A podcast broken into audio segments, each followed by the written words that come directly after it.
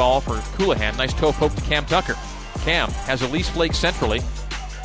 Cam gets into the area herself, plays to Flake, settle, and shot deflected. Gets in anyway! Elise Flake opens the scoring here early in half number two. Traffic and a bit of a ricochet, but the ball finds the back of the net. Elise Flake, with her seventh goal of the season, puts BYU on top, and here come the fans in Lawrence. BYU wins a free kick, by the way, in the defensive half that Danica Serasio takes off a KU head into the path of Mikayla Colohan. Nice work by Mikayla to get to 20 yards. Shot and goal! Mikayla Colohan with a rocket from outside the box. Keeper dives to her right. Can't do a thing about it. 2 0 BYU. The Cougs are on fire quickly in half number two. Loose ball, neutral third, no one touching it. Game over.